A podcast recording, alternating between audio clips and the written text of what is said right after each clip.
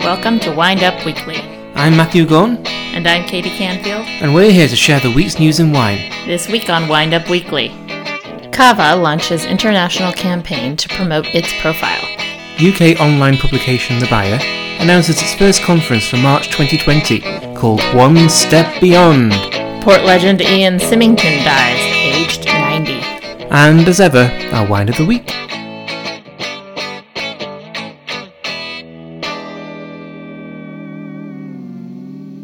So to start out, we'll look at our weekend wine. And Matthew, you had an interesting tour earlier this week, didn't you? Yes, I went to Robert Mondavi Winery in Napa, California. And why were you there? Well, it's actually a winery I've never visited before, even though it's one of the most historic and famous and central to the development of California wine.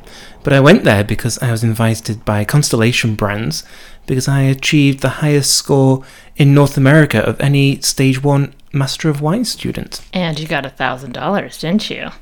Still waiting for that, yes, but it's on its way apparently. Well, congratulations, Matthew. We're all very proud of you. Thank you. And I have to say, I was initially a little uh, kind of underwhelmed by a visit to Robert Mondavi because the wines are available all over all over the world. But I was actually quite impressed. It's a beautiful location. I had a tour of the To Kalon vineyard, which is a huge vineyard in the heart of Oakville. It's like 450 hectares. A lot of it owned by Robert Mondavi and Constellation Brands, but also by Opus One, who are across the road, and also by um, Andy Beckstoffer, who uh, sells his fruit to some prestigious winemakers. And it makes extremely high quality Cabernet Sauvignon. And I did try um, the Reserve Robert Mondavi Cabernet, which comes from To Kalon, uh, from the 2016 vintage and the 05 vintage, and it was extremely good. And so, who did you tour around with? Uh, two MWs, uh, Mark DeVere, who's the Director of Education at Mondavi and Constellation Brands, and he's been there 22 years, so he actually worked with Mondavi back in the 90s. And um, with Nova Cadamatre, who's the new Senior Director of Winemaking, who oversees all the projects which are uh, at Mondavi, not just Mondavi, but wines like The Prisoner, which really bring in the money. Well, so this whole tour was a really nice uh, intro to the next activity of the week, which I joined you at the New Zealand Wine Growers uh, tasting event called New Zealand Naturally. And that was on Wednesday in San Francisco. Uh, so we tasted quite a bit of Sauvignon Blanc, and you said there was a correlation with what you learned on Monday at Robert Mondavi. Yes, um, so I tasted uh, three of the Mondavi Fumé Blancs, which is the Sauvignon Blanc brand that he created in the 1960s. And um, I tasted the kind of the entry level Fumé Blanc, which is very tasty, a bit creamier than usual. Uh, the Reserve Fumé Blanc, which is a bit nuttier and older. Then the I Block Fumé Blanc, which is from vines planted in 1945. And what I also learnt, which I never knew, and I'd actually like to do some more research into this, is that apparently the Fumé Blanc was what inspired plantings of Sauvignon Blanc in New Zealand. Um, a couple of winemakers were visiting in the late 60s and were so impressed by the Mondavi Fumé Blanc that they decided to plant the grape in New Zealand and then in Marlborough, and obviously the rest is history. Well, we tasted quite a few Sauvignon Blancs while we were in San Francisco. Uh, one of which was uh, Greywacke, which we know all too well. We sold it at Hanging Ditch uh, when we were working together in the UK. And I think the standout would be the Wild Sauvignon Blanc, which is uh, native fermentation. And that also relates to something you learned at Mondavi. So tell us about that. Yes, they're, they're experimenting with um, native fermentation for Sauvignon Blanc, but doing it in very small doses because it's a very hard grape variety to work with. It doesn't always catch, and some of the flavors can be a bit weird as well because Sauvignon Blanc is kind of so dramatic in its aromatics. And Nova actually told me that they sent a little bit of the 1945 uh, parcel to the laboratory just to see how it would ferment on its own. And after two weeks, absolutely nothing had happened. There'd been no fermentation whatsoever. So it's really impressive that Greywacke and uh, the winemaker Kevin Judd they make their Wild Sauvignon Blanc year after year, and it's really consistent, and it always ferments. Yes, well, we'll have to ask Kevin next time we're in New Zealand. Other takeaways from the event uh, was sustainability. That was a, a big focus of the New Zealand wine growers during this tasting event. Over 98% of the vineyards are sustainable in New Zealand, the country likes to promote. And this was kind of the center of the, the seminar led by Elaine Chukan Brown and the tasting. So, tasted quite a few good wines and ranging from $15 to 115 Astrolabe was a, a new brand that we weren't familiar with before that really stood out. And Waipapa Bay, which at $15 offered really great value. Yes, I was impressed by the uh, Sauvignon Blancs at the tasting. Uh, it seemed more mature and less assertive than uh, kind of you typically associate with New Zealand Sauvignon Blanc. So it feels like the industry is really growing up. And also Kim Crawford was there, who's an interesting character. Not quite as business savvy as you might expect from such a large brand. Well, he was pouring his Love Block brand, right? So that's not quite as commercial as the Kim Crawford many know and love. Indeed, in fact, one of them was actually an orange Sauvignon Blanc. And that's from the 2019 vintage, so it's fun to try wines from this very year. All right, after that very extensive weekend wine summary, now on with the news.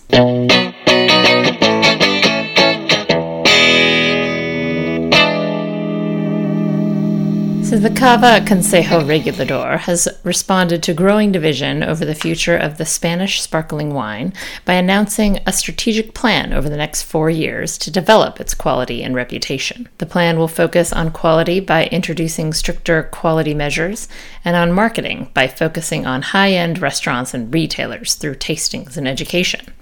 As 60% of Cava is exported, the marketing will target five of its major markets. The strategic plan follows nine Cava producers breaking away from the DO to form Corpinat earlier this year, with a focus solely on Penedès and higher quality Cava. So it sounds, Katie, like Cava is finally realizing that its reputation is hurting it somewhat and they're actually doing something to deal with that. It does. And you know, the Cavadillo exports more wine than any other Spanish appellation. Uh, and yet, there's been a ton of internal dissent uh, over quality producers like Raventós i Blanc have left the DO. You know, for me, I think I was largely in the dark about Cava before I did a case study with the WSET diploma. It was focused on Cava, so I had to do a load of research and do a kind of a closed book exam about the subject. And I realized that although, you know, quality for me, I've never found extremely good Cavas. Maybe they're very few and far between.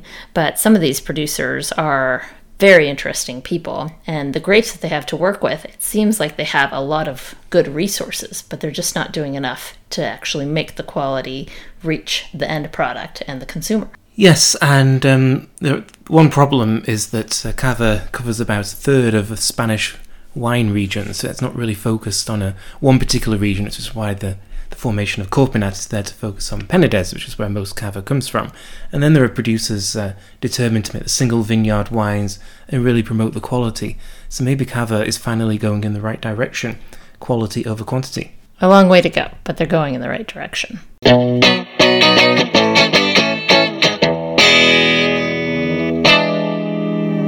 And in the UK, online publication The Buyer announces its first conference for March 2020, One Step Beyond. Consumer trends are always hard to keep up with, and in particular, the wine industry has always seemed a bit behind when it comes to shifts in purchasing behaviors and the power of new technologies that are driving them. So, the buyer is linking up with the Wine Spirit Trade Association and Jumpstart, an agency headed by Sophie Jump that specializes in brand and sales development for wineries in Argentina, Chile, France, and China to connect them to pertinent representatives in the UK and other key European markets. The collaboration will launch a new conference focused on trends, innovations, and technology that the drinks industry needs to get ahead of the game. The conference will invite trends and technology experts from outside the industry to share their insights with key decision makers across beer, wine, and spirits. Confirmed speakers include Paul Mabray from Emetry, James Poulter of Vixen Labs, and James Harmer and Nikki Sherlock of TouchPack Design, along with other drinks industry panelists. So it seems to be a trend. Uh, I do know that there is the Wine Industry Technology Symposium coming up here October 1st in Napa, and this is a conference that's been going on for some years now. Uh, hosted by Wine Business Monthly, and also the Future Wine Expo, which is to debut in May 2020 in Santa Rosa, California, uh, put on by the Beverage Trade Network. So it seems the wine industry is turning to technology to find out where to go next. Yes, online and digital sales are going to be very important for wine as for other products as well. And it's like how to exploit those avenues of sales, but also how to learn about what the consumer wants and how to give the consumer what they want or what they do, don't need, don't know that they want right now. So it's using that data analytics to um, really exploit sales, which the wine industry is not really doing that well up to now. Yeah, well, my experience has largely been in marketing, but I've always felt it is a good idea to look outside the wine industry to see how people are really doing things right. So it makes sense that here with technology, they would be inviting people from outside the industry to get some really quality insight. Plus, Richard Siddle is a good friend of ours, so if you're in the UK or around that area in March, we encourage you to attend. Beyond.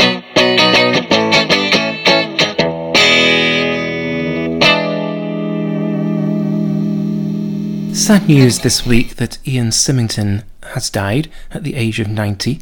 One of the leading uh, trade figures in port and he really helped revive the Symington brand after World War II and during the fascist dictatorship up until the 1970s and kept the company going. And Symington's a really major player in port now, making extremely good wines and really at the forefront of uh, technological developments. They were the ones who pioneered the robotic lagares to replace the uh, foot treading. And they also own quite a few uh, different port brands as well, including Graham, Warre, Dow, and in the 80s they also bought Quinta do Vesuvio, which is one of the great vineyards in uh, Port. So really moved Port away from its old-fashioned staid image into something that's much more contemporary and really focused on terroir and quality. That is sad news. We've had to say goodbye to a few wine industry icons in the past couple of years, and what, in your opinion, would is Symington's legacy for port and for the wine industry as a whole? I think that focus on quality and also brand recognition. So the brands that Symington own are very widely available, but at the same time extremely high quality. And then just moving port from um, it's kind of backward days, if you like, because up until the 1980s, the Douro was inaccessible other, by, other than by boat or by donkey, and now it's actually becoming a, a very touristic region. And the Symington's property is certainly one to visit because it's a great tour, and you taste um, some really good wines as well. So it feels very contemporary, and I think that's the most important thing that port is contemporary.